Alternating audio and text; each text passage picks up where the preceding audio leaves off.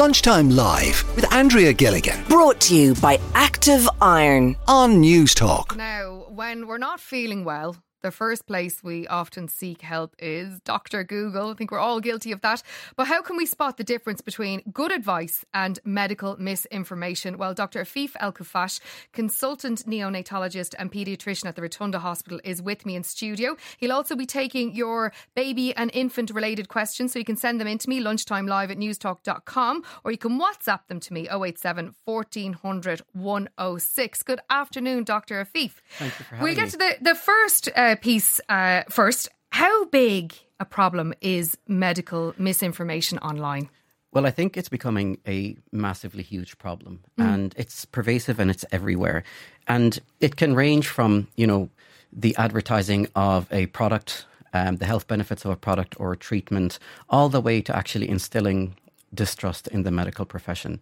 And it can come from a variety of sources. It can come from, you know, well meaning individuals that may advocate that something has worked for them or for their particular situation, to influencers and celebrities partnering with brands making unsubstantiated claims about the benefit of a medication or a health product or something like that, and then self-proclaimed experts that um, you know take on a topic that they know is quite common, I suppose, and then start coming up with some approaches and treatments that may or may not work. Okay, I can see the dangers there because if somebody is a fan of that particular person, they will, I suppose, the whole basis of it is they will trust them and they will believe what they say and they might follow in their footsteps. Yeah, absolutely. And this misinformation can actually spl- spread like wildfire. And the reason for that is they're designed to pry on the fears and anxieties of parents, the desire for a quick fix for a problem, pathologizing normal baby behavior like crying or fussiness or poor sleeping patterns. So you can see how this type of information or misinformation can spread. And this is why it's more important than ever for healthcare professionals to have a presence on social media to provide accurate, evidence based information and counterbalance the misinformation that is out there. So you encouraging doctors and healthcare professionals to get online themselves and to Well, I think we have a responsibility because then misinformation will prevail. And mm-hmm. that's how people are consuming information. You said it yourself. People are on Instagram, TikTok, Twitter, and that's where they get their information. People don't read anymore. Mm-hmm. And a lot of the information from official bodies are actually present in text form on websites that are really hard to navigate and read, that aren't actually designed for mobile phones. Who's sitting in front of their laptop researching stuff? You're actually sitting in your bed or in your um, living room, scrolling through Instagram, absorbing all this information. So that's where we need to be. There's other things as well out there. I mean, I'm 43 now, and I find just because obviously the internet knows my age, and I'm getting fed stuff about hormones Yeah. because they know I'm female, I'm 43, and these things, ads and, and whatnot, flashing up. So if I was a different type of person, I might click in and go, oh, I'll, bu- I'll buy those ones. Yeah.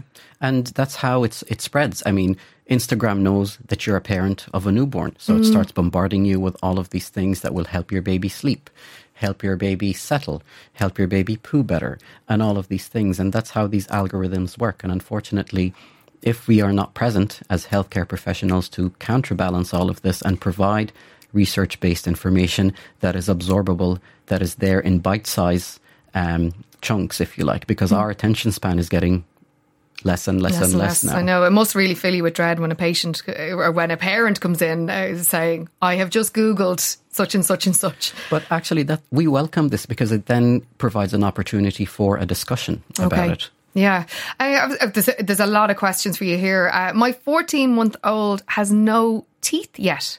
Could there be something wrong? Yeah, that's a bit unusual because most babies begin to teeth from in and around three to four months uh, to seven months. If by 14 months your baby hasn't teethed, most of the time it's fine and they will come, but I would recommend a review by um, a dentist. Okay, uh, thanks for that. Uh, my 18 month old isn't walking yet. She has a cousin the same age and she's running around now. Should I be worried? First time parent, so I'm not sure what exactly is normal. Yeah, again, babies big babies should be walking by 18 months of age, but we do have um, a lot of babies at that age that tend to maybe bum shuffle or get around really easily. Otherwise, they don't find the motivation to walk. But again, a review by a GP or a pediatrician is important to make sure there aren't any other aspects in their development that are that are going behind as well. Okay, so that person should should Yeah. contact uh, their GP. Uh, my baby was premature and has had a few infections. Will she always be susceptible to this, or will she grow out of it? Yeah, that's a, a tough one. I mean, that's my bread and butter, and we do know that babies born preterm have an increased susceptibility to getting infections, especially over the first two years after discharge from hospital. Okay. But it does get better, and you know, children are entitled to get up to twelve infections a year. Sometimes, even those that aren't born preterm. Yeah, it Really? Can, yeah, it can happen. Absolutely. Do you know that will make a lot of parents listening right now feel they can take a sigh of relief because you know you can hear they're sick again, Yeah. they're sick again, Yeah. they're sick again. Absolutely. And we went through a phase, you know, during the pandemic where we weren't really exposed to many drugs, No. to many bugs. So our immune system is not, wasn't ready to Mm-hmm. The onslaught of all the bugs that are happening now. So we are seeing an increased incidence of chest infections. And I think it's partly explained by this. And the, as you said, the, those little babies are your bread and butter. The, the tiniest of tiny babies Yeah. are the ones you're dealing with every day. Yeah, absolutely. Yeah. Uh, can you please help? What can I do to help a baby with colic? Right. Oh, Do you I have half an hour? I don't. Yeah, I Well, know it's a um, tough one, isn't it? Just to say, I'd like to plug um, the Baby Tribe podcast. Yes, myself, do. myself and nursing mama um, Katie Mugan, we actually dedicate a few episodes to dealing with babies with colic because it's such a common problem. Up to 50, 60% of babies will suffer some form of colic over the first few weeks. It's not something that can be trivialized because it can um, it can be quite devastating. Babies can um, cry all the time, very difficult to settle and for hours, for, and for hours. and hours and hours. It usually concentrates in the evening time. I mean, there are a lot of things that we need to, I suppose, find out about this baby before we can make an informed judgment on how to fix it. Is the baby breastfeeding or formula feeding? Often, breastfed babies can still get colic. A probiotic can help with that. Um, formula fed babies need to be fed smaller volumes more often during the day to help. Held upright for a significant amount of time after a feed to help relieve the symptoms. Things like um, Infacol, Colief, and these things don't tend to work um, Okay. for colic. But again, we do go into this in, in depth in, in the baby the po- tribe. so it's called the podcast. is called the Baby Tribe, and that's where an, anywhere, Anywhere, all, yeah. anywhere. Okay, All so it- we can get it on the Go Loud network then Yeah. as well.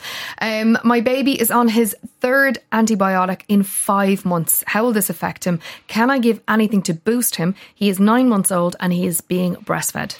So that's interesting. And um, there has been recent research demonstrating that we, we actually know that exposure to antibiotics over the first year of age can increase your risk of getting asthma down the line and getting some allergies down the line, except if you are being breastfed while taking those Wow, antibiotics. I that's very interesting. Yeah, this is new research because we know that antibiotics can actually affect your microbiome, so the guts that res- the good healthy bacteria that reside in our guts. If you keep being exposed to antibiotics, those bacteria can be eliminated by the antibiotic, but breastfeeding can still replenish those antibiotics constantly and help reduce the risk of allergy down the line. Another thing that you may consider doing as well is taking a probiotic or giving your baby a probiotic while they're getting antibiotics as well. And again, I would question the need for repeated courses of antibiotics because we mm. know that up to 80%, maybe higher, of infections in the first year are viral. So they don't actually need, They don't they don't particularly need work. They don't yeah, need they it. They don't particularly work. Okay, so that you that person would need a little bit to give you a little bit more information, but that's really really good advice there. I'm wondering do I have any more that we that we could quickly do? I don't know. That one's a long one. No, I think we'll have to wrap it up there. But I think uh, anyone who's listening and there's other questions that we just can't get to, people should go to the Baby Tribe podcast wherever you get your podcasts. Uh, thank you so much, Dr. Afif Al Khuffash, consultant neonatologist. Oh, and paediatrician at the Rotunda Hospital. Uh, thank you so much for coming in and sharing your, your knowledge with us today. Lunchtime Live with Andrea Gilligan. Weekdays at midday Brought to you by Active Iron. on News Talk.